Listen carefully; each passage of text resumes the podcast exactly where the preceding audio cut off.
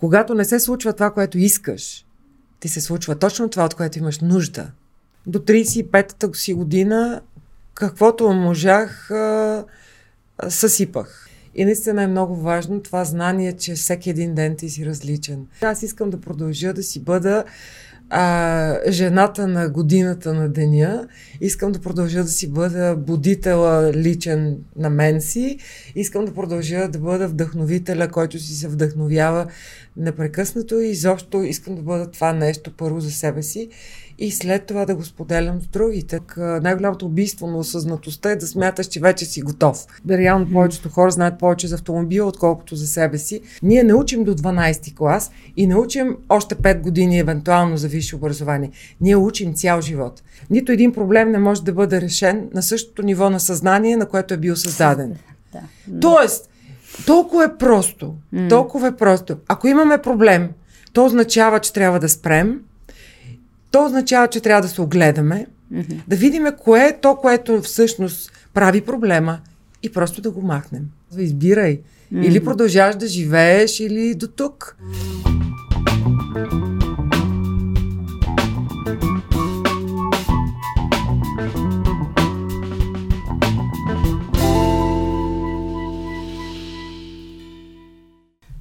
Добре дошли в нашия подкаст, може би поредния в пространството. За нас обаче той е много ценен с идеята защо го правим. Го правим, защото аз твърдо вярвам, че начина на мислене определя живота ни, резултатите ни и въобще не определя като хора. И това е мое естествено продължение на 20 години работа с хора и с организации, които искат да развиват потенциала си. Аз съм Милена Хадживанова, психолог съм и не само.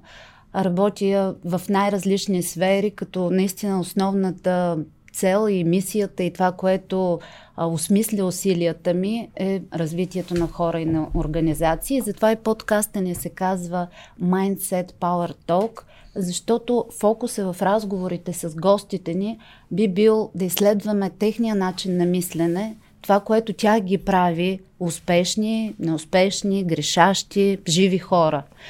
Така че бъдете с нас, ако ви се иска да се развивате, но ако това време, което прекарвате слушайки, искате да е наистина пълноценно за вас, мислете си за промени, които бихте могли да направите, защото действията са трансформиращи и действията са това, което наистина ни карат да минем на друго ниво. В днешния епизод имам гост, който за мен е истинско удоволствие да си говоря с часове, колкото време имам на света с нея, защото тя е много естествена и всъщност първата ми история, свързана с Биляна Савова, която е наш гост днес, е едно събитие, на което тя беше лектор, аз бях слушател. Толкова бях прикована, че няма да забравя този момент, как тя приключи с това, което ни разказваше и аз може би 10-15 минути не можах да стана от стола. Хълцах, ревях, тя ми подари едно камъче, което пазя и до ден днешен. Аз стисках си камъчето и просто нещо с мен се случи тогава.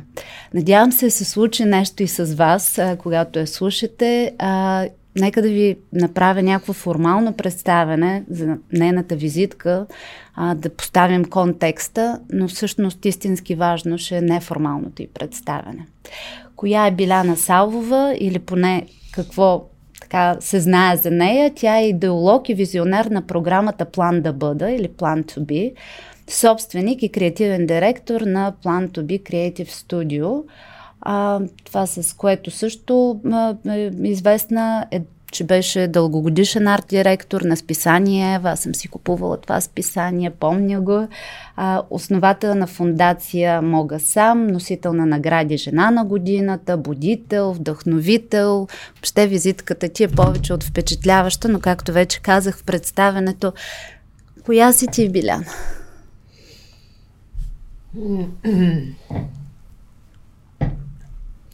Аз съм днес човекът, който се събуди буквално с усмивка. Не знам защо. Сигурно съм сънувала нещо, но не си го спомням все още. Събудих се доста преди да ми запеят птиците в стаята, които съм ангажирала така всяка сутрин в 5 часа да пеят. И си казах, днес предстои един наистина много интересен и вълнуващ ден и това още ме държи. Някакси за мен наистина е много важно как влизам във всеки един ден и наистина е много важно това знание, че всеки един ден ти си различен. Тоест, Биляна не е това, което... тя е и това, което примерно прочете, но то е вече история. В момента, в който казваме това вече е история. Аз искам да продължа да си бъда жената на годината, на деня. Искам да продължа да си бъда будителя личен на мен си. Искам да продължа да бъда вдъхновителя, който си се вдъхновява непрекъснато и изобщо искам да бъда това нещо първо за себе си и след това да го споделям с другите. Така че това съм аз в момента. Един човек, който много се вълнува и така с любопитство подхожда към всичко, което се случва. Супер, да. Те мисли, които сега споделяш, винаги ли си били в това ум? Винаги ли си била толкова осъзната? Естествено, че не. Затова ти го задавам този въпрос, за да ми кажеш, че не си била. Не съм била, и сега не смятам, че...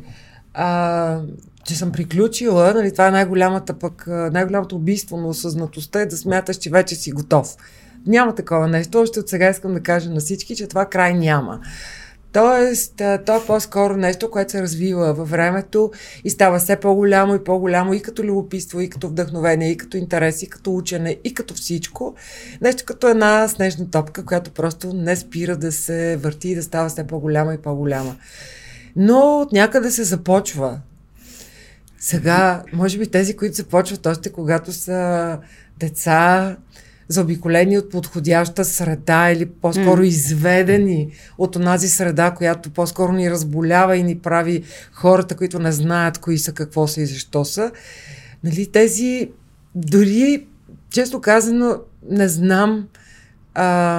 знам как се случват нещата. Аз съм чела само истории за такива хора, но не съм виждала наживо такъв човек. Вярвам обаче, че сега не казвам, че няма, най-вероятно има такива хора, които още в детските си години са били така,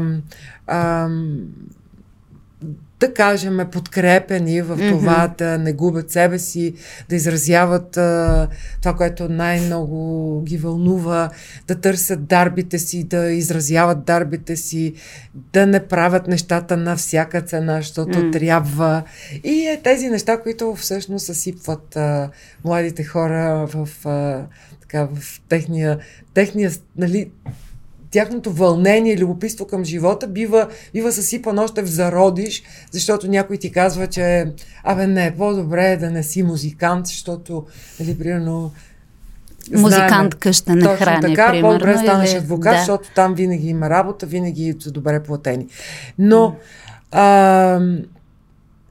истината е, че колкото и късно да е започнал този процес при мен, аз сега разбирам, че то се случва наистина, когато е добре да се случи. Вероятно се е случило и много по-рано, аз съм била готова да разбера какво някой иска да ми каже или какво е това нещо, което в момента стига до мене като някаква ситуация, някаква дума, мисъл, среща, книга, каквото и да било. Всичко е било доста повърхностно и то просто така се минавало покрай мене и то много често на висока скорост. Аз бях ангажирана тогава с това да изпълня всички неща от списъка трябва. И си казах, че това е нещото, което вероятно това е живота. Вероятно това са нещата, които трябва да направя. Всичките трябва.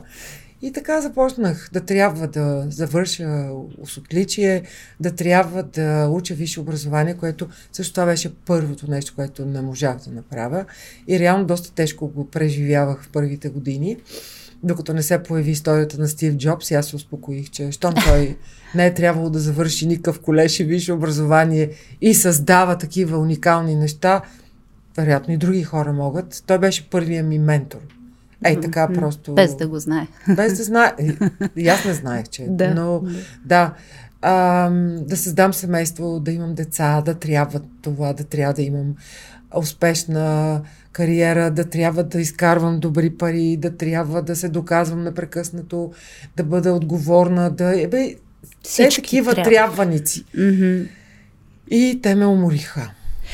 Знаеш ли, аз това, което разказваш, го чуваме през ушите на хора, с които работя и като коуч, които са постигнали много неща в живота си, всичките трябва, които гледаш ги и си казваш, е, този живот бих искал да имам. И всъщност, когато почваш да говориш с тях, се откриват едни големи празнини. Какво според теб води до това разминаване на външната фасада, на това, което виждаме, на това, което показваме и нещата, които се случват вътре в нас? Ами разминаването според мен идва първо от незнанието, че трябва да слушаме това, дето е вътре в нас, че трябва да го уважаваме, че трябва да се грижим за него, че трябва да разглеждаме себе си и изобщо човешкото същество като едно многоизмерно създание. Едно създание, което не е просто една торба кокали и месо и органи. Това е едно многоизмерно създание, което има съзнание, има психика, има емоции, има енергии, които са вътре. Как сме създадени, какво е устройството ни. Всички тези неща са от изключителна важност. Аз си спомням, че като бях дете, по принцип, много ме вълнуваше биологията и за мен това бяха едни от любимите ми часове. Но всъщност не получавах това, което исках да получа в часовете по биология. Получавах някакви много такива едни повърхностни знания, които наобщо взето се свеждаха до основни неща. И когато станеше въпрос за човешкото тяло и за основните важни наистина и функции, и органи, и всичко това, някакси дори смятам, че на повечето от съучениците ми, а дори и сега виждам и при децата, защото се опитвам понякога да ги провокирам в тази посока.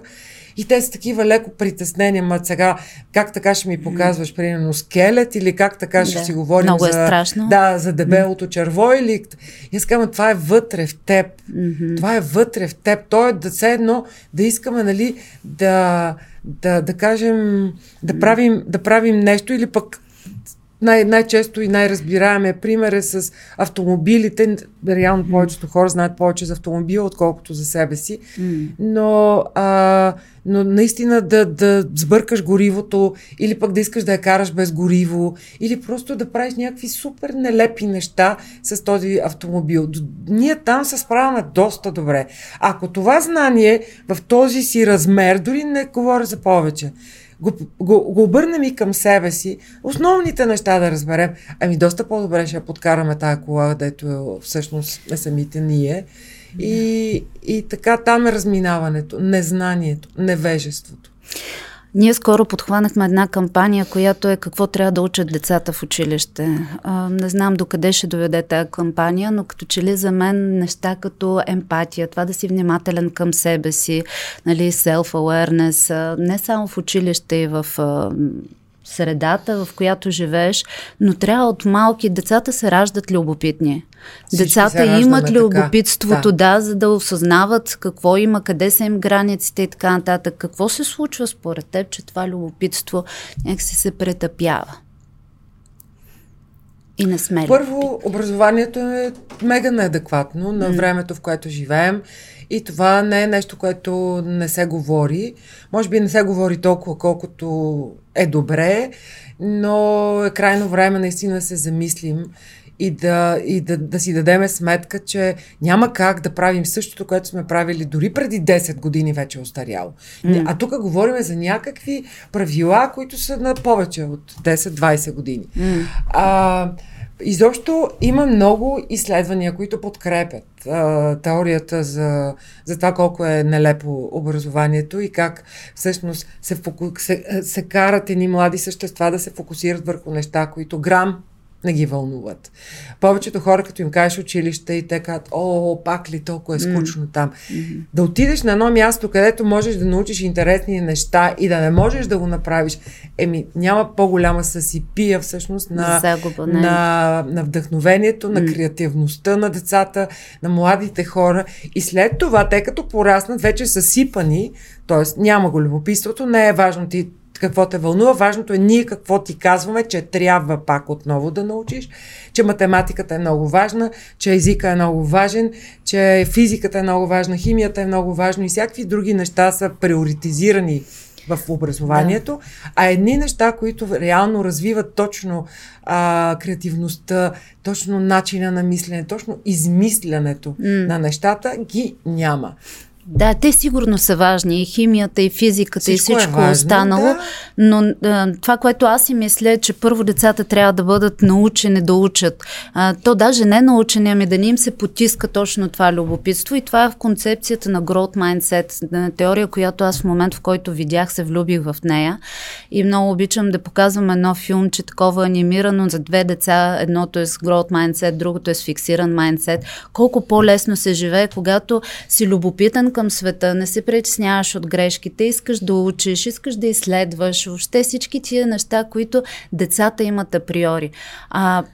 Тук, както и ти го казваш, образователната система някакси те вкарва в това, което трябва. Всъщност образователната система, наобщо казано, взима точно това, заради което уж е предназначена.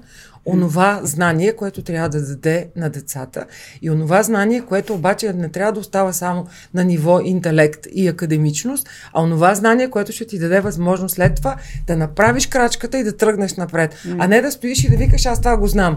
Аз това го знам, няма да правя нищо, защото аз това го знам. А всъщност ето там идва объркването. Първо, ние не учим до 12 клас и не учим още 5 години евентуално за висше образование. Ние учим цял живот. И аз това им казвам сега на всички, които идват на моите програми, особено децата и тинейджерите. Искам да разберете точно в този момент, че всъщност няма да приключи вашето учене никога. И колкото по-рано го разберете и колкото по-любопитни влизате във всеки един нов ден, толкова по-добре ще оживеете този живот, каквото и да ви се случва. Не бива обаче да хвърляме всичките обвинения върху образованието. Това е една система, която видимо остаряла и аз винаги се сещам в такива моменти, когато уж искаме нещо да променим, бърборим много, нали, всякакви дебати, телевизорите са пълни с хора, които разбират от всичко, но действия няма никакви. Ето това е всъщност нещото, което ни ограбват. Да сме смели в действията си, пък дори и да сбъркаме. Тоест, чешем си езиците години наред, нали, особено тук, покрай кампании. Покрай всякакви кампании. Ние сега сме в кампания, аз не слушам нищо, защото знам какво говорят. Буквално. Но има една много така много хубава и много важна мисъл, която се твърди, че на Айнщайн, на който идея няма никакво значение. Всъщност тази мисъл казва, че нито един проблем не може да бъде решен на същото ниво на съзнание, на което е бил създаден. Тоест, толкова е просто, Ако имаме проблем, то означава, че трябва да спрем, то означава, че трябва да се огледаме, да видим кое е то, което всъщност прави проблема и просто да го махнем. Разкажи на сега за твоята повратна точка, в която всичко това да спреш, да видиш, че има проблеми, да направиш някакво конкретно действие, така се е случило наживо при теб. Няма ли действие, нищо не може да се случи. Аз затова и почнах така с обращения, че може да слушат този подкаст, още 100 подкаста, но докато нещо не провокира действие, то е било просто... Именно това се опитвам да правя в моите програми, просто да ги вкарвам в действие веднага, за да видят, че не е трудно, за да видят, че могат, за да видят, че не е... някои даже се срамуват от някои неща, като ги накараш да правят и после пък им доставя такова удоволствие, че не можеш да ги спреш, като примерно някакъв вид рисуване или писане или каквото и да било там, особено с възрастните хора, защото те смятат, че знаят всичко.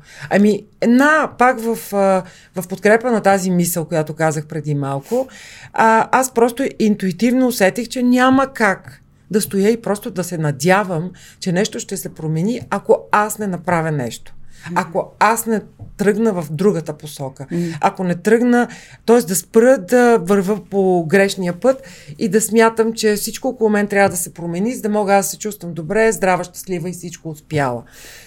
Очевидно не беше това решението и все пак не бях загубила до толкова ума си и себе си, за да прозра, нали, това, но някак си без обяснение. Т.е. аз нямах, така сега както го обяснявам, тогава изобщо не съм си го обяснявала, нито съм си задавала тези въпроси, но инстинктът ми за самосъхранение, който всеки един от нас има, и той работи винаги, за да ни пази, независимо в какви ситуации, той включи интуицията ми тогава, онзи вътрешен глас, който аз потисках толкова години, и тази интуиция примерно тогава ми каза: бягай, избягай, отиди някъде далеч, иди в Индия. Бам, взех си самолетен билет и избягах, защото наистина не можех повече да издържа на това, което се случваше тогава преди 16 години, когато започнаха вече, нали, да ми дават още по-тежки диагнози и етикети от това, което вече имах. Отивайки там, просто отидох и си казах: ще остана сама, ще се изолирам, ще се предизвикам, за да видя мога ли сама да се справя с всичко това. Не с начина, по който се чувствам, а с промяната. А Индия е нещо точно такова, коренно различно. И да, минах през най-различни ситуации в Индия, път след път, година след година. Непрекъснато ми се случваха някакви неща, които ми даваха това мое лично усещане, към моето собствено изследване, което вече бях започнала да правя. Какво се случва, как се променям и как една ситуация, която примерно преди 2 години по-рано би ме извадила от някакво равновесие, 2 години по-късно аз вече реагирам по съвсем различен начин. И това и до ден днешен го правя. Аз до ден днешен си правя тези собствени изследвания. Случва се нещо, защото то се случва за всички. То не е нещо, което се случва само на някакъв определен брой хора. Тия, дето най-често, което се оплакват непрекъснато, че са много стресирани, много напрегнати. То се случва, това стрес, това напрежение, то е на всички. И аз сега с такова удовлетворение вътрешно, установявам, че моята реакция в такава ситуация днес е коренно различна. Понякога си казвам: Биляна, какво си направила? Ако за нещо преди 15-20 години бих просто как взривила, разрушила, крещяла, каквото там се сетиш в ситуация, в която на някой те предизвикал с нещо, без да конкретизирам какво, сега просто правя точно това, само че в малка проекция. Спирам, все едно се оттеглям, то са мигове това, секунди, наблюдавам отстрани ситуацията и след това взимам решение, продължавам. И все пак, какво се случи, за да смениш този майндсет? Защото едното, да крещиш, да викаш, да се ядосваш на всичко и на всеки, че ти се случва това с диагнозата или нещо друго, е един начин на мислене. Това, което разказваш, да се оттеглиш, да наблюдаваш, да анализираш, да видиш какво може да се промени, е просто друг майндсет. Кое направи разликата? Ами аз трябваше да се спаса. Включите се. Просто трябваше да направя нещо, което да промени начина, по който се чувствах. Това, което ми даваше индикации, беше тялото ми, материалното в мен. Ние сме склонни да обръщаме внимание повече на тези неща, защото сме материални. И когато го видим, когато го пипнем, тогава вече наистина имаме някаква, нали, така ярка посока, да кажем. Не че го разбираме всеки път, но по-сме склонни да го разберем. И когато се докараш до ситуация, в която все едно някой ти е сложил ножа на гърлото и ти казва: избирай, или продължаваш да живееш, или до тук. Каквото и да означава, нали, до тук. Може да означава много неща. Някакъв вид съществуване по-скоро беше при мен заплахата. Някакъв вид съществуване в тежко физическо състояние, свързано с някаква дегенеративност и загуба на части от физическото ми тяло. Ето тогава вече си казах: чакай малко сега. Как така ще губа аз неща? Не мога да ги губа аз така. Значи, трябва да се опитам да променя нещо.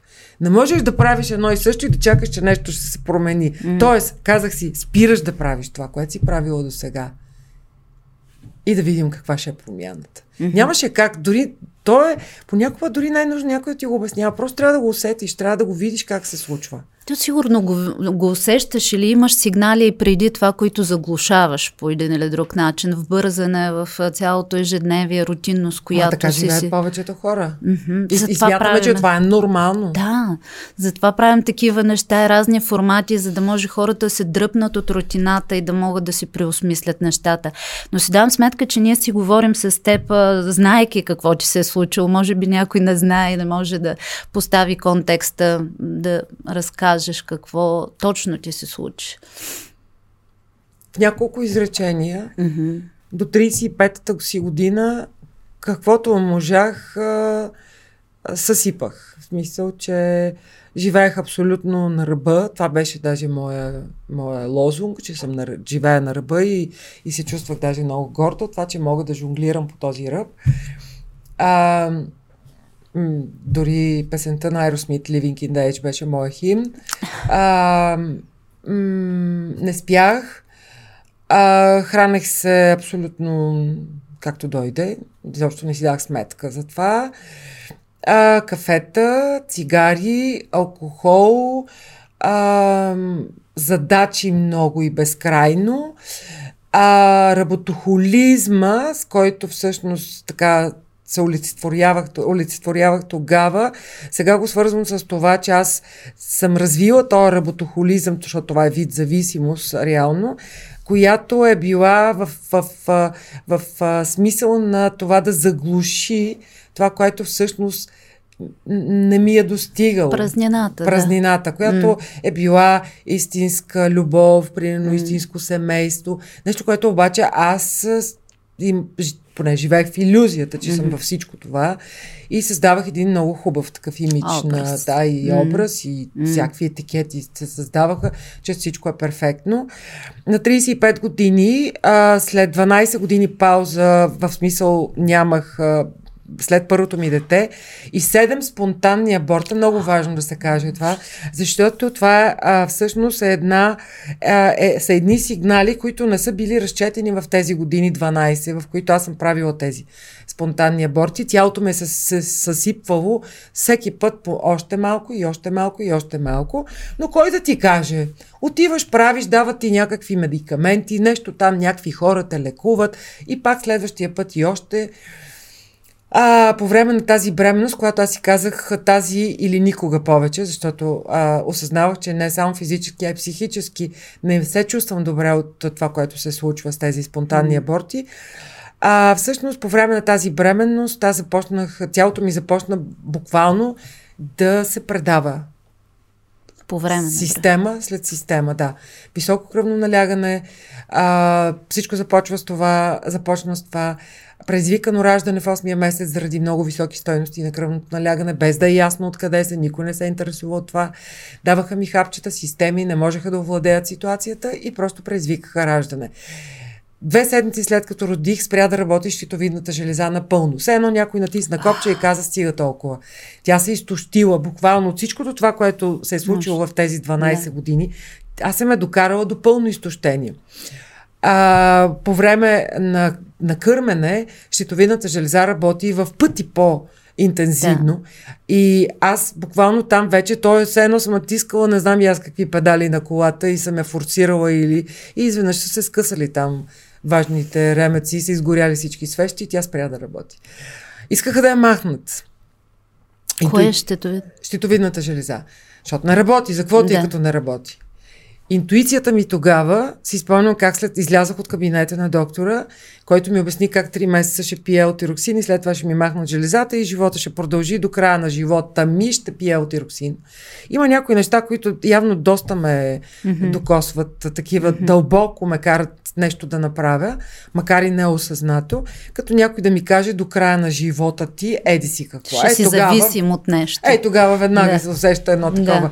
И Още само да кажа още няколко неща, защото аз съм такава букет от автоимунни заболявания. Хашимото, не знам си какво, тогава почти нищо не се знаеше за Хашимото. И аз си казах, никаква операция, ще се опитам да направя нещо. И когато 5 месеца по-късно ме закараха в клиниката на доктор Емила в тежко състояние и с кръвно 240 на 190 бях колата, когато тя ме видя, каза, виж какво, за кръвното вероятно ще можем да помогнем, за щитовидната железа нямам представа, ти си ми първия случай. И аз казах, доверявам ви се напълно, аз наистина се предавам. И така започна всичко. 8 месеца по-късно функцията на железата се върна. С 2 гладувания по 30 дни. Когато това се случи, нещо в мене просто се включи и си каза, значи, ако правиш правилните неща и ако ги подредиш по правилния начин, то тялото може и да се самоуправи явно. То се отключи, обаче аз не го задействах веднага този механизъм, ами някак си, както всички останали, като се почувстваш по-добре и айде, юруш отново. Всичко се връща. Защото когато нямаш осъзнатост, всъщност ти много бързо губиш това, което здобиваш с някакви полезности. Това всички хора го знаят. Всички хора са правили за малко нещо и след това са го губили за още по-кратък срок от време и после пак им е трудно да се върнат и така се влиза този магиосен кръг. Та, кръвното налягане се оказа, че е от тумори на надбъбречните желези. Щитовидната железа я споменах. Имах някаква тогава и автоимунна анемия, която ме караше да живея с нива на желязото и хемоглобина ми беше, не помня за желязото, но хемоглобина ми беше 88, което за жени 120 е долната граница. Аз съм 1,81 и живеех с хемоглобин 88, което моментално удръше по психиката и емоциите ми, защото аз бях на ръба всеки път в това как преживявам нещата. И така 5 години някак си опитвах се нещо да променям. Промених до някъде стила си на хранене, промених отношението към някои от нещата, които ми бяха част от ежедневието, но много слабо, наистина много слабо. И като цяло другата линия беше по-силна, тази на навиците отпреди. Да, за всичко това, което ти се случва на физическо ниво и така те удря като сигнали, като симптоматика, някой посъветва ли те тогава да говориш с психолог, да търсиш? Не. Тялото си е тяло. Психиката е друга. Абсолютно не. Той до ден днешен лекарите, мисля, че сигурно 1 на 1000 съветва пациентите си да се свържат с психолог, да поработят с него. Ти как намери връзката между това, което ти се случва в тялото и това, което е в психиката? Сама? Което всъщност, ако имам някаква цел в момента в живота си, ако имам някакво намерение, някой го наричат мисия, както и да го наречеме, аз искам това, което искам е хората да не стигат до тежко състояние, за да тръгнат сами като мен, да си удрят главите в стените, да се чудат откъде или примерно да се опитат да излязат от лабиринта, в който са влезли и непрекъснато да се въртат в кръг, защото не могат да намерят изхода. Искам да им го покажа. Не случайно всъщност и логото, когато създадох фондация Мога сам е лабиринт, който когато се опиташ, то даже не се и научаваш на това, то се опитваш, в един момент става. Това спиране, поглеждане отстрани и след това действие, като същото, ти си в лабиринт, не можеш да излезеш. Всяко едно нещо, всяка една ситуация, дали ще е диагноза, дали ще е проблем в живота някакъв, дали ще е някакъв вид стрес, няма никакво значение, е част от този лабиринт. Всички сме в него. Идеята е да можеш да спреш, да погледнеш отгоре лабиринта, това е единствения вариант да видиш изхода. Няма друг. Няма как някой да те намери в твоя лабиринт, ако ти не тръгнеш в посоката, в която евентуално някой да ти помогне. И така, всъщност, истината е, че на 100% разбрах колко е важно да си емоционално, психически стабилен доста скоро. Това беше преди 6 години. Когато ти всъщност беше в залата, когато аз за пръв път бях приела да участвам в този форум и между т.е. преди моето участие и след моето участие се случиха неща, които реално обърнаха всичко, което аз си мислех и действах и правех тогава. Аз си мислех, че съм на много верен път, че съм направила много неща, а и бях направила. Истината е, че бях, но на ниво физиология. Mm-hmm. Бях направила доста неща. Усещах вече ползите. Тялото ми беше съвсем различно. Можех спокойно да кажа, че съм преодоляла непреодолими неща, като Хашимото, mm-hmm. Тумори на надбъбреците без операция, хемоглобина ми отдавна вече е в норма. Неща, да. Които всъщност хората смятат, че са за цял живот. Mm-hmm. И множествената склероза, mm-hmm. която се появи тогава в онзи период. Но тогава ти предстоеше сърдечна операция. Предстоеше ми сърдечна операция и тя се случи, защото аз емоционално се сринах. Mm-hmm. Един месец преди ти да чуеш това, което аз тогава буквално прочетох. Mm-hmm. Всъщност аз появих там противно на всички правила на публичното говорене, където се казва, че най-добре да четеш, че е добре да гледаш хората в очите, да разказваш и така нататък. Аз осъзнах, че или трябва да се откажа от това говорене, mm-hmm. или просто да седна да структурирам това, което искам да кажа, защото бях в ситуация, в която не можех да застана пред хората и да се събера така, че да им кажа най-важното, което исках да кажа в онзи момент. И затова 2 дни преди участието ми и 4 дни преди тази сърдечна операция, то беше точно тогава, аз седнах и го написах това, което всъщност тогава вие чухте, и то излезе много дълбоко от мен. За мен това беше един вид осъзнаване и лична моя терапия. Mm-hmm. И си спомням, че тогава благодарих на всички хора, които бяха в залата, защото те бяха моята подкрепа в онзи момент и те ми помогнаха да продължа напред. А защо бях стигнала до там? Ами защото не знаем какво да правим, когато се случват трудните неща. Защото когато едно трудно нещо те събори, най-често това се свързва с смъртта, защото това е нещо, което най-много плаши хората. И тогава, като не знаеш какво да правиш, и ти се съсипваш. Да. И като се съсипеш, сърцето не издържа на тая мъка. Mm-hmm. Буквално и преносно. Оказа се, че буквално. При теб, да. Mm-hmm. И аз просто провокирах един роден проблем, който съм имала. Го провокирах с начина, по който се гмурнах тази мъка. Mm-hmm. А ти като психотерапевт знаеш много добре, че мъката е много пристрастяваща. Така е. Хората доста обичат да са в мъката. Вторична полза се казва. Да, и да са жертви на мъката. И да са там долу. И всички да ги успокояват. И да ги гушкат. И ти си такъв. И толкова ми е трудно сега. И толкова как загубих 2 човека. Истината е, че ние непрекъснато се губим. Mm. И трябва това да разберем. И това е най-важната ни задача, според мен. Mm. И не трябва да се страхуваме от това. Защото изпускаме живота. За съжаление, обществото също толерира жертвите по някакъв начин. То е много по-склонно да прощава грешки на жертвите. Колкото повече успяваш, толкова хората са по-агресивни.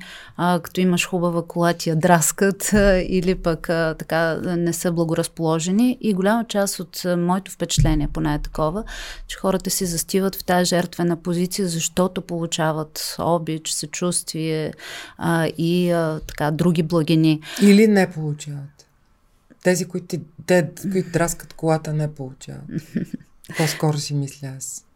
Не, те схванах идеята. Или тук. Някаква иллюзия има за това. Като цяло, аз смятам, че този гняв, който тази ярост, това неудовлетворение, което живее вътре дълбоко в хората, всички го носим в една или друга степен. Всички сме го усещали. Mm-hmm. Въпросът е какво правим, когато то се появи, защото то не е случайно. Аз не мога да кажа, че сега като съм далеч по-осъзната, нали, не изпитвам тези емоции. Напротив, изпитвам ги, ма няма да отида да навреда на някой друг. Mm-hmm. Защото отивам да навреждам само когато не знам какво друго да направя. Тоест това са хора, които са изтъкани от невежество, тотално невежество, незнание и в същото време това са хора, на които им липсват основните човешки нужди, а то е да обичат и да бъдат обичани. Но тези хора най-вероятно не ни слушат в момента. Да видим какво можем да направим за тия, които ни слушат. А етикетите? То си е част от мозъчната дейност, това да слагаш етикети, улеснява мозъка. Но друга ми е мисълта, нека да се върнем към емоционалността, към това да се познаваш, да знаеш какво ти събужда емоциите. Аз също смятам, че всяка емоция е присъща на човек и тя не случайно е там. И някак се дразня на така позитивната психология, която се преекспонира, нали, да правим някакви неща, които да ни отдалечат от стреса, да ни отдалечат от агресията. Това се чувства, които ни носят някакви сигнали. Единственото, което според мен трябва да правим, е да ги чуваме. Да си създаваме това пространство, което ти казваш, че си нямала, аз също съм го нямала, защото също съм живяла в трябва модела. И затова и толкова ми се иска да говоря за тия неща. Каква е рутината? Какво можем да препоръчаме ти, поне от твоето преживяно, да правят хората, за да чуват себе си и да са по-наясно с преживяванията си, да не трябва да минат 7 аборта, някакви автоимунни и всякакви други заболявания, които да ги притиснат до стената? Какво да правят овреме? Най-важното нещо, според мен, което трябва да знае всеки един човек е, че тялото никога не лъже. Mm-hmm. Една пъпка да ти излезе някъде означава, че нещо се е случило, което е провокирало тази реакция на тялото. Тялото и психиката са заедно. Противно на начина, по който ни лекуват в момента. Няма такова нещо като ден на психичното здраве, ден на физическото здраве, ден на не знам си кое е здраве. Ден на здравето. Mm-hmm. Здравето е всичко. Здравето е и в тялото, и менталното, и социалното, и всичко е емоционалното тяло. Всичко това трябва да бъде, mm-hmm. да може да влезе в категорията здрав съм. Да си здрав наистина означава да разбираш тялото си. Да разбираш тялото си, трябва да го знаеш. Като го знаеш, започваш да го уважаваш. Mm-hmm. Тоест, Аюрведа казва, и тя с това ме провокира, между другото, причината за всички човешки болести е невежеството. Mm-hmm. Знаеш ли как се обидих тогава? Наричат те невежа. Те пък индийци сега невежа ли ме нарекоха? Аз дето толкова много знам, интелигентен човек. Всъщност, съвсем скоро, буквално седмици след като прочетох това изречение няколко пъти и вирнах носа си и си казах глупости на търкалета, просто една сутрин се събудих и си казах, наистина си навежа. Mm-hmm. Наистина си навежа. Така че първото нещо, което трябва да направи всеки един човек е наистина се замисли за това какво му се случва. Той там ли е, където иска да бъде? Mm-hmm. Събужда ли се сутрин с усмивка и с нетърпение или любопитство за новия ден или пак си казва, сега пак трябва да ходя, се блъскам в метрото, да ходя на работа, днеска пак е понеделник, ужас, сега тая колежка пак ще ме тормози или шефа ми, или каквото там, тия деца непрекъснато крещат, нямам време за нищо. Ако тези мисли непрекъснато в главата ти означава, че нещо е жестоко сбъркано. Mm. Да, ума е хитрец. Mm-hmm. Ума може да ни подлъжи, особено с образованието, което имаме. Аз съм завършил с златен медал гимназия. Според образованието и модела, аз трябваше да бъда една отлична студентка, където си реша. И отличната студентка обаче така и не можа да намери мястото, където е интересно и просто направи това своя воля да вземе решение, че не иска mm-hmm. да учи тези неща, които не я вълнуваха. Така че невежеството всъщност се свързва с до голяма степен и с образованието, което е големия парадокс. Но искам да ти кажа нещо, което се замислих, когато преди малко си говорихме за тези, кои ни слушат в момента mm-hmm. и кои не. Искам да ти кажа, че моите наблюдения, аз също наблюдавам хората и наблюдавам хора в много тежко здравословно състояние, защото работата, която върша в фундацията, ме свързва с такива хора. наблюдавам едни хора, които влизат в категорията успешни, също както бях и аз. Mm-hmm. Нали? Те са си сложили един етикета на успеха и са някак си така добре се парзалят в всекидневието с този етикет. В същото време обаче, когато си останат насами с себе си, просто е някакъв ад. То са страхове, то е ужас, то не знае откъде да започне. Mm. Знаеш ли, едно време, когато аз оставах сама в колата си, в онези години, в които живеех на ръба. Да. И това беше мястото, в което се чувствах истински сама. В колата. Много обичах да пътувам, много обичах да шофирам и обичах да бъда сама в колата. И какво според тебе правех тогава? Не слушах подкасти, то нямаше такива. Не слушах аудиокниги, не слушах класическа музика, не слушах някакви... Пееше, дереше се, викаше. Aerosmith, до дупка в колата и скорост, която не знам кой ме е пазил тогава. Наистина си дам сметка, че аз съм някакъв от гледна точка на това, което виждам в момента, нали, това, което се случва и така осъзнато го виждам, аз съм била един доста сериозен късметлия. Очевидно съм имала някаква работа да свърша, за да се опазя. Най-любимото ми нещо, знаеш ли кое беше от всичко? Не да карам с висока скорост по магистралите, което беше порядъка на 280. Да се преварваш рисково? Не. Да минавам на червени светофари в София. Каква зависимост от адреналинови такива стимулации? Кой го правят хората, които определяме като тези, които не искат да израстват? Не, това са хората, които всъщност са толкова объркани, че те не знаят изобщо къде са. И някакси несъзнателно бунта, който всъщност не са знаели къде да насочат, са го насочили навътре в себе си и те подсъзнателно искат да приключат с всичко това. И правят страшни глупости. Тези страшни глупости в последните години ги виждаме какво се случва. Тези хора, дето правят тия глупости, дето карат с високи скорости, дето се друсат, пият и всякакви такива неща. Не защото са лоши хора. Това са толкова... Значи аз на всеки такъв случай спирам, затварям очи и се сещам за това време, в което можех и аз да вляза в такава хроника. Някой ме е пазил. Не е загинал никой заради моите глупости, но трябва да ти кажа, че когато минах на червен светофар, това за мен беше... Все едно се другирам в момента. След това спирах, за да окрутя цялото, което трепереше цялото. И искам само да кажа, че много хора са просто прикрито... Изгубени. Прикрито, успели хора. Повечето са изгубени. Да, но... Искат просто да не изглеждат... Това, което пък аз си мисля, докато те слушаме, е единия начин, по който можем да разчитаме сигнали през тялото и ти много разказа за това. Другия, през който пък ние се опитваме да четем, е поведението. Това е поведенчески изказ на емоции, които дори не можеш да чуеш и да си признаеш. Да. Ето ти, сега слушам някой за такъв инцидент и просто притихвам. Разбираш ли? Притихвам. Преди 20 години за такъв инцидент щях да стоя и да се досвам и да казвам, този пък не може да кара, къде тръгнал с тази кола. Сега притихвам. Това е промяната. Това е развитие на емпатия. Знаеш, кое най-много ми помага в момента? Кое?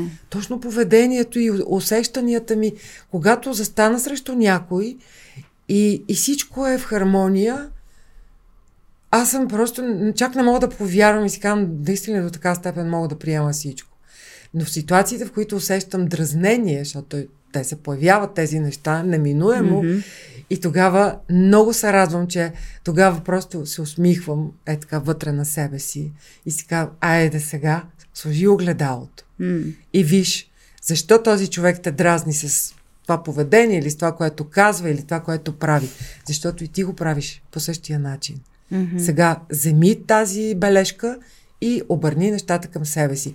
Вместо да се напъвам да променям човека, за да не ме дразни и аз да се чувствам добре, аз лекичко се напъвам да променя себе си и тогава минава някакво време и се оказва, че всъщност хармонията вече е дошла между нас.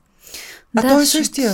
Защото сме като скачени съдове, защото промяната в теб води до промяна в мен. Точно да. Така. Но това, което разказваш, нали, е за някакво много по-различно ниво на емпатия и това ми е друга любима тема за обсъждане, защото е много пак преекспонирана.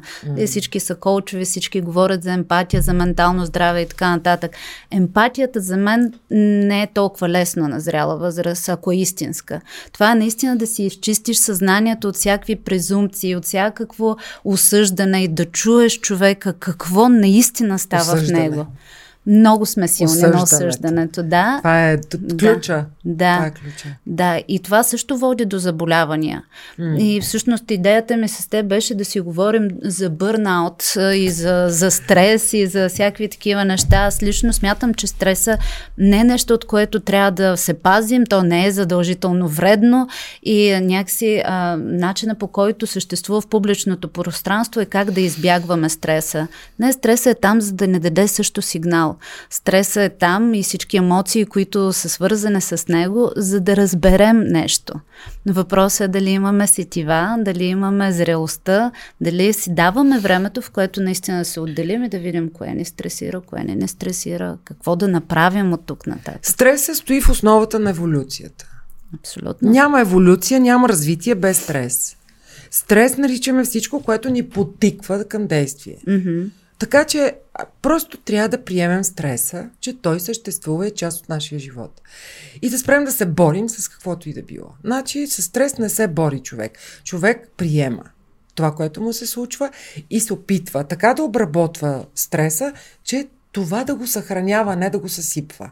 Защото ето един стресиран човек как минава на червени светофари и е готов. Той е готов във вреда на себе си и на хората покрай себе си. Да. Това е и буквално, и метафорично. Стресът е нещо, което аз много харесвам и когато нещо не се случва точно както аз искам, тогава значи имам стресова ситуация. Нали така? За всеки контрол фрик. Обикновено е така. Но сега вече моята формулировка на това състояние, когато не се случва това, което искам, е следната. Една нощ го сънувах и много съм доволна, че го запомних. Когато не се случва това, което искаш, ти се случва точно това, от което имаш нужда.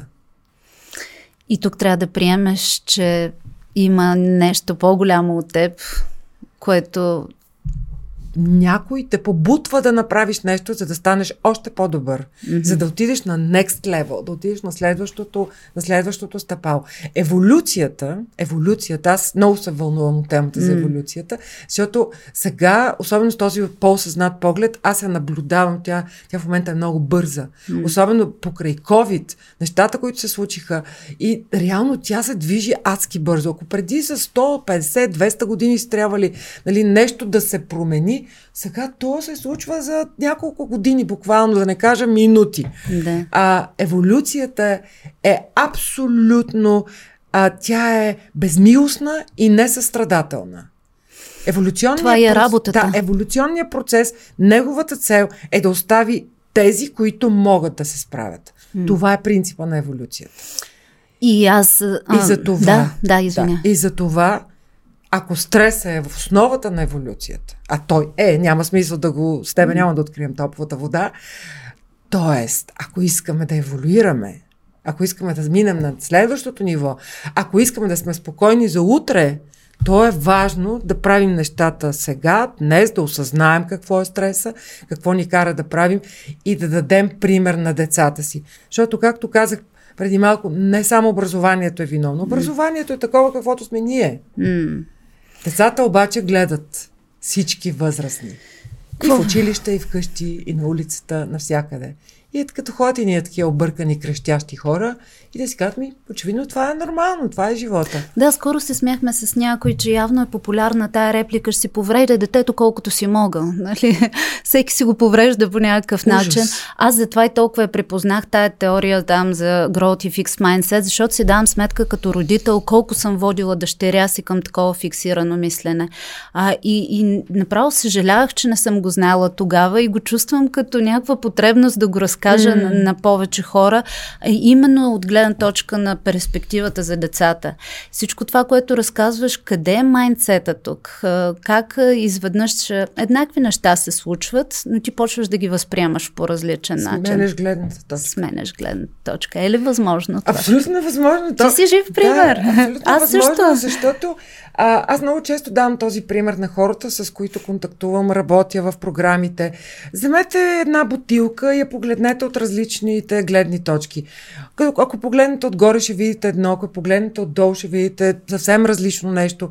Ако погледнете отстрани, ще видите съвсем друг силует и друга геометрия.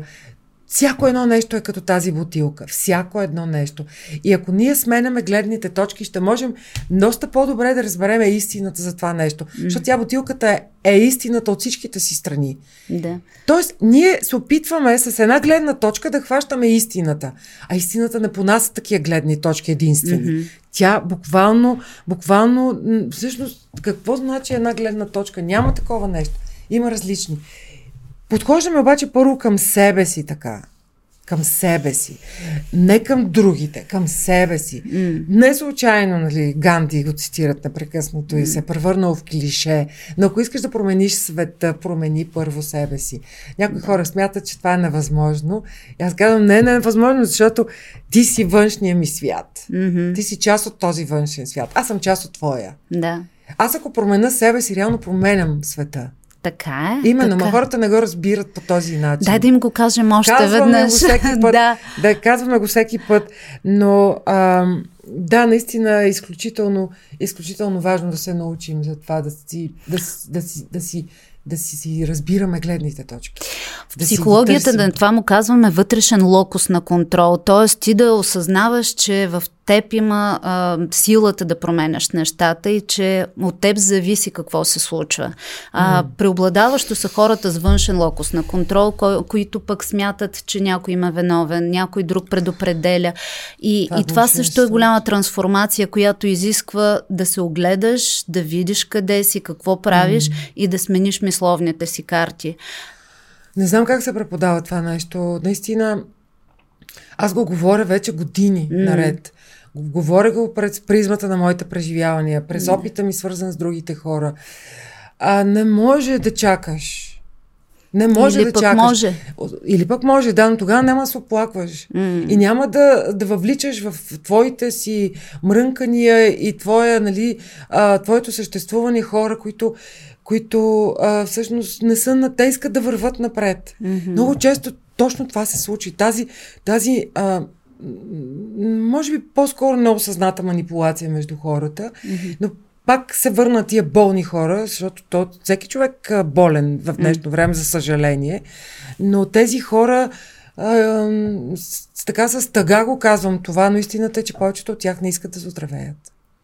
Защото е много трудно според тях да се бориш в тази действителност, да правиш нещата, които искаш, да се доказваш, да бъдеш отговорен и те предпочитат да бъдат болни. Защото тогава тази отговорност автоматично пада и всички ти стават длъжни. И на тях това адски много им харесва.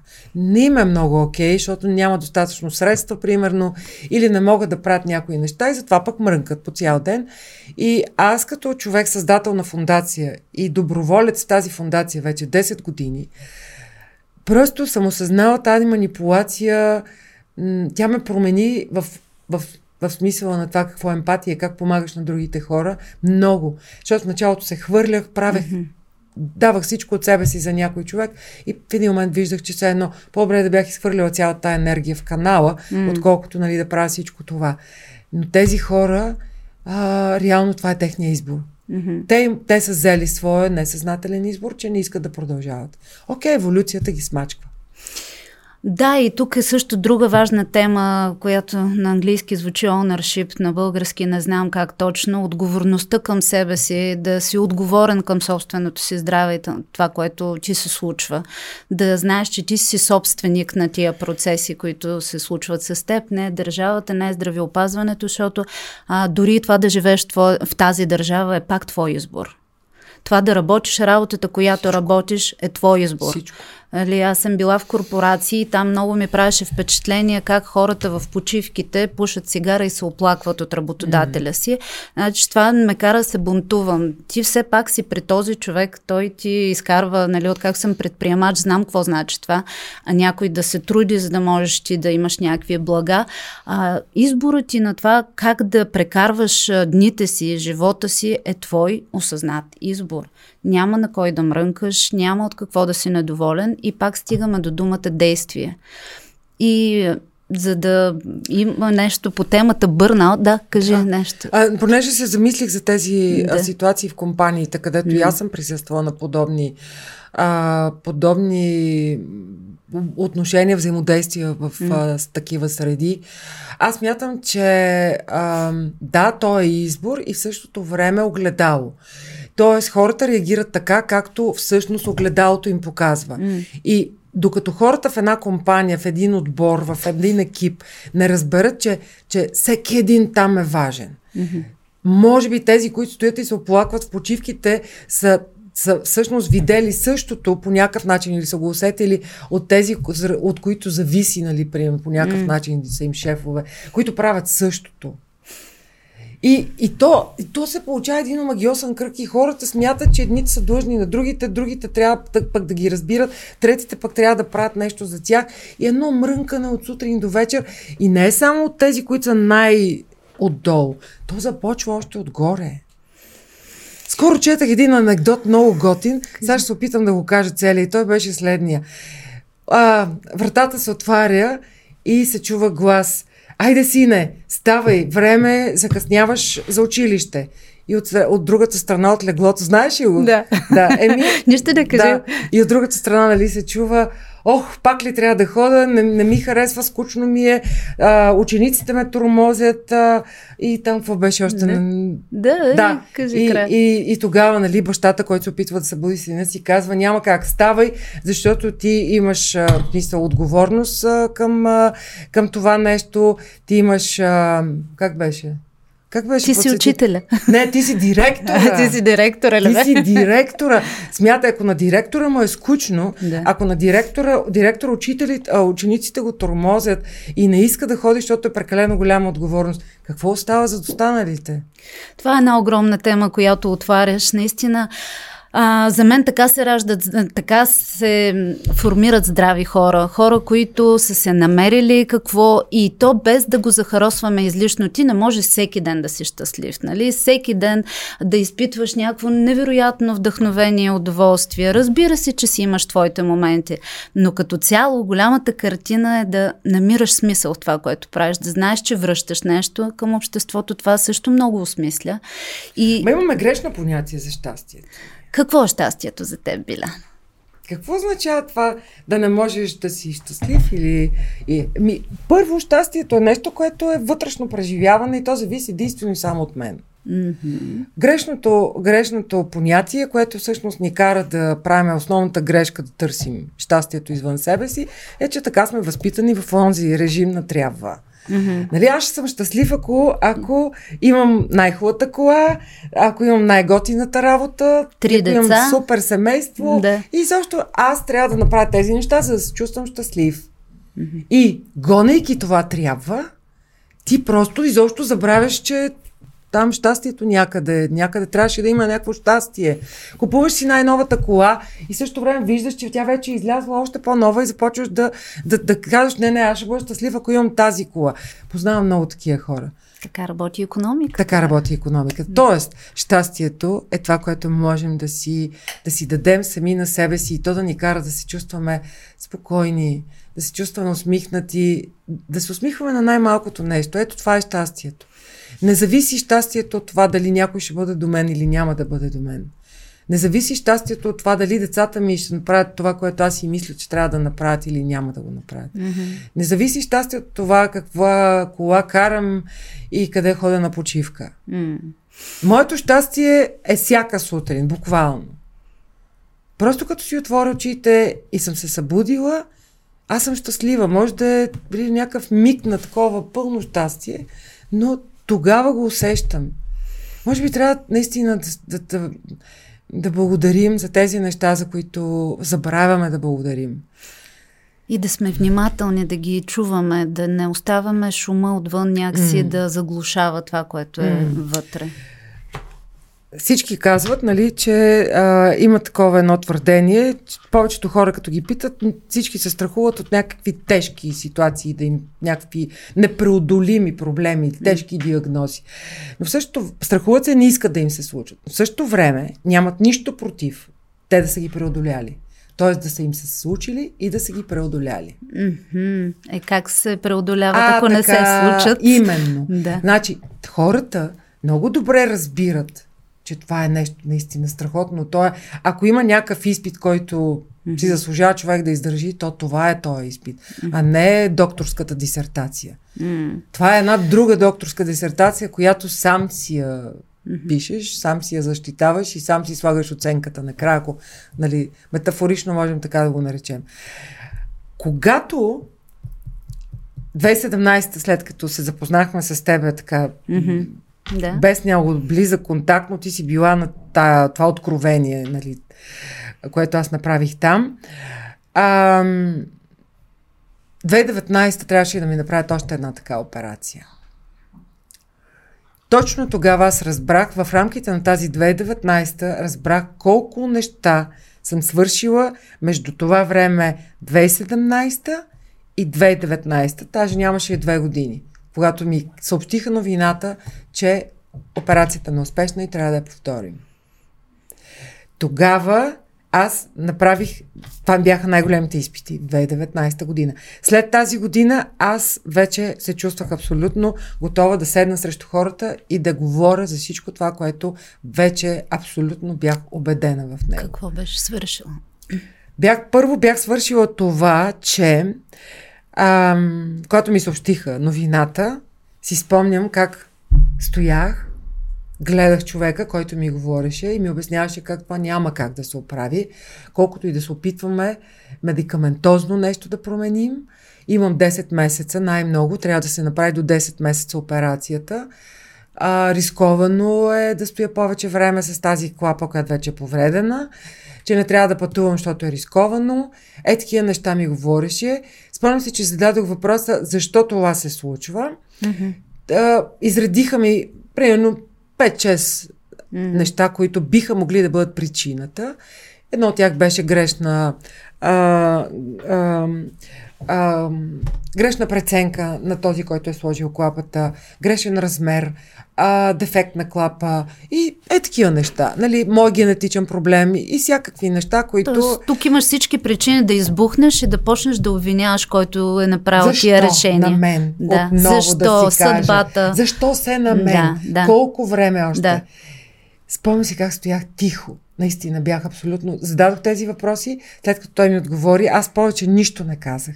Казах благодаря.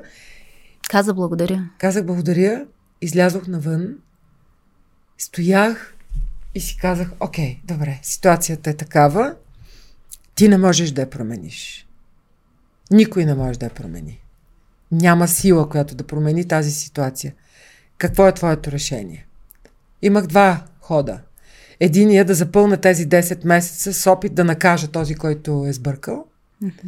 Другия вариант беше да не се занимавам с нещо, което няма да ми помогне, по-скоро ще ми навреди, а да се фокусирам върху това да се подготвя за тази операция така, при положение, че знам какво е.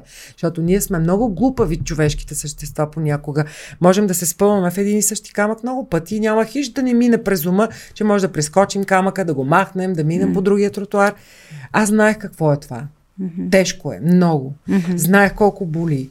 Знаех как ми провокира множествената склероза и че ме доведе до състояние, в което си мислех, че няма да мога да изляза тогава.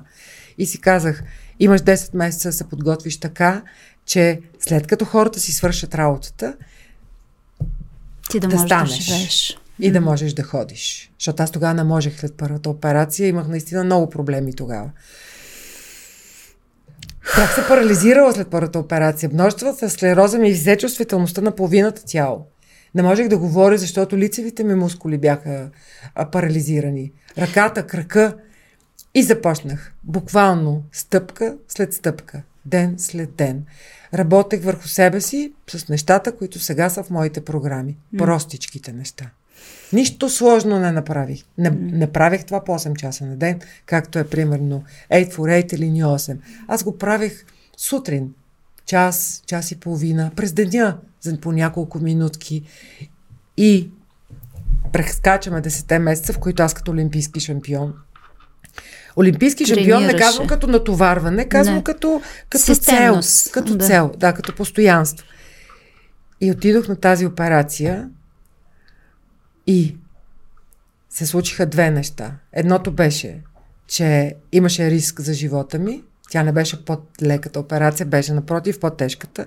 2 пъти ме вкараха в операционна, 2 пъти ми отвориха гръдния кош и втория път се наложи, защото имах много силен кръвоизлив в белите дробове, който застрашаваше живота ми. Това нещо ми го казаха, преди да ме вкарат втория път в операционна. Събудиха ме, за да ми кажат какво се случва. Тогава изведнъж осъзнах, че аз съм в може би последната минута на живота си. И си казах: Биляна, как се чувстваш сега? Как се чувстваш тази една минута? Чувствах се много добре. Никакъв страх. Изключително удовлетворение от нещата, които съм свършила. Много спокойна за децата си, че знаят как да продължат, че съм им казала най-важното. Никакво съжаление за нищо, че не съм направила или съм обидила някой. 0. Просто такова спокойствие беше. Даже се усмихнах и понеже това е една моя визуализация, която аз правя от много време, след първата операция започнах да я правя съвсем така интуитивно и там имам в моята визуализация и всъщност и тръгвам от този свят, докато спя. И сънувам някакви супер вдъхновяващи неща за това, което предстои. Всичко това се случваше без да има волево усилие от моя страна. Аз просто включвах на различните режими, на които вече бях тренирана. Когато бутаха леглото ми към операционната и гледах тавана, изведнъж си казах: ма ти наистина ще спиш даже, точно както си го визуализираше. И така влязох в тази втора операция. И бях адски доволна от това, което усетих. Няколко часа по-късно, когато ме извадиха от това състояние, първата мисъл беше: охо, жива си, хората си свършили работата, сега си ти на ход. И си затворих очите, усмихнах се и просто бях щастието, че си жив. Усетих всички апаратури по себе си и цялата щастието немощ. Да си жив, което реално всеки човек, който се е сблъскал с този момент, да е застрашен живота му истински, там се включва копче директно. Сега не казвам, че трябва всички да преживеят това, но съветвам всички хора да слушат разказите на хора, които се доближили до това и са се справили, защото те за това се доближават и за това говорят, за да може да се промениш овреме.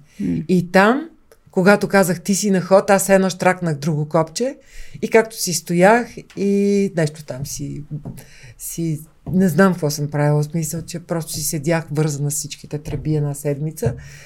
Изведнъж усетих как аз практикувам алтернативно дишане, без ръце.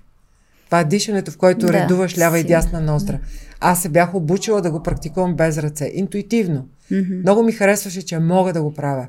Да контролирам откъде влиза въздуха, откъде излиза. Това ми дава мотивацията и силата да знам, че що мога да правя това, мога да правя още много неща.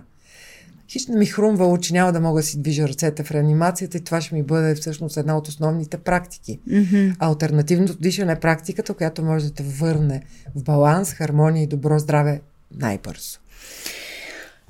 Тази история, която разказваш, за мен е не само красноречива, ами някакси няма по-добър пример за това каква може да е силата на майндсета. Защото си давам сметка, че ако в ония момент, в който ти съобщава, че трябва да имаш нова операция, ти беше избрала първия вариант да обвиняваш и да се ядосваш, това да търси справедливост. Да, и да търси справедливост и наказание и всичко останало. Може би и другата ти чаш щеше да е парализирана. Абсолютно. Тоест това е момента, в който който ти избираш как да реагираш. Абсолютно. И това много ни води. Знам, че и ти си фен на Виктор Франкъл. Нали? За мен това е много ключово, човек, който преживява неща като него и е в контрационен лагер и живота му е поставена карта. Няма влияние на нищо. Той е просто там без свободата на всичко останало. Той го казва, че все пак имаш избора как да реагираш. Този избор никой не може да ти го отнеме. И мисля, че дори само това от нашия разговор да остане за хората, защото много ми се иска нещо практическо да им дадем, което от днес да го вкарат в употреба, нещо, което така да им помогне да направят крачка към своето развитие. Това е да си наясно, че нещата зависят от теб. Да имаш този ownership, тази собственост върху живота си, върху изборите си, върху решенията си. Това да имаш вътрешния локус на контрол. Това да се подготвяш за някакви ситуации и да си даваш времето за себе си, да разсъждаваш, да правиш някаква рефлексия. Какво още? Коража. Да го направиш. Да. Коража да натиснеш копчето, да занулиш брояча и да си кажеш, окей, каквото било до тук, било. Стигнах до някакво състояние, не ми харесва, не се чувствам добре, натискам копчето и занулявам и започвам наново. Не трябва да има страх от това да започнеш наново. Напротив, това е толкова благодатно, защото можеш да направиш много повече неща. Ти вече имаш един опит, който ти дава възможност да правиш нещата по-добре, да почерпиш много от така наречените провали, които си изпитал, които най-често по-скоро отказват хората, отколкото да ги правят по-силни. Разглеждайте провала като нещо, което ви дава възможност да направите нещо по-добро от тук насетне. Това, което искам да кажа на хората, наистина да включат коража си, да не се притесняват от нищо и от никой, не са длъжни на никой и никой не им е длъжен на тях. Това е много важно да се разбере. Няма значение дали говорим за родители, деца, приятели, роднини, колеги, каквото и да било. Хората ще се отнасят към вас така, както вие се отнасяте към себе си. И това е абсолютно доказано. И няма изобщо спор по този въпрос. Нещо, което скоро ми мина през главата и много ми хареса. Една мисъл, която може да е много добра за финал. И тя е най-важното нещо е да запазиш най-важното нещо е да запазиш най-важното нещо, най-важно. Нека така да завършим. Много е силно. Това изисква тишина. Изисква тишина, за да можеш да осмислиш цялото това нещо. Не като добра конструкция на думи, а като смисъл. Аз ще имам оба да ни запишеш в нашия тефтер нещо, което като есенция от твоя опит и от твоето преживяно можем да дадем на хората. Аз го написах тук, сега ще го напиша красиво, защото много драсках. Какво е то? Най-важното нещо. Най-важното. Добре. Благодаря, малка дума, която да ти кажа за финал. Мога да си говоря с часове с теб. Просто много стигаш до мен с цялата автентичност и с това, че си готова да разкажеш нещата, които са ти се случили, за да могат другите да ги ползват. Аз имам един кодекс. Мой личен кодекс, който когато започнах да споделям с хората, някакси си го създадох. Защото аз съм се сблъскала с хора, които някакси ги слушам, пък не им вярвам. Слушам ги и уж казват мъдри неща, пък не стигат до мен. И си казах, ако ти искаш наистина да вършиш тая работа смислено, просто има няколко важни неща, които трябва да спазваш всеки път. И то е. Никога не говори неща, които не са истина. Говори винаги през това, което на тебе ти се случва и как си го усетил и споделяй колкото можеш повече. Няма срамни неща и няма неща, които да са прекалено лични. Всичко може да се сподели, наистина всичко. Тук имаме проблем, че хората трудно споделят и това е вид провокация и никога не се взимай на сериозно. Супер. Много ти благодаря. Ние с Биляна бяхме до тук. От тук нататък сте вие.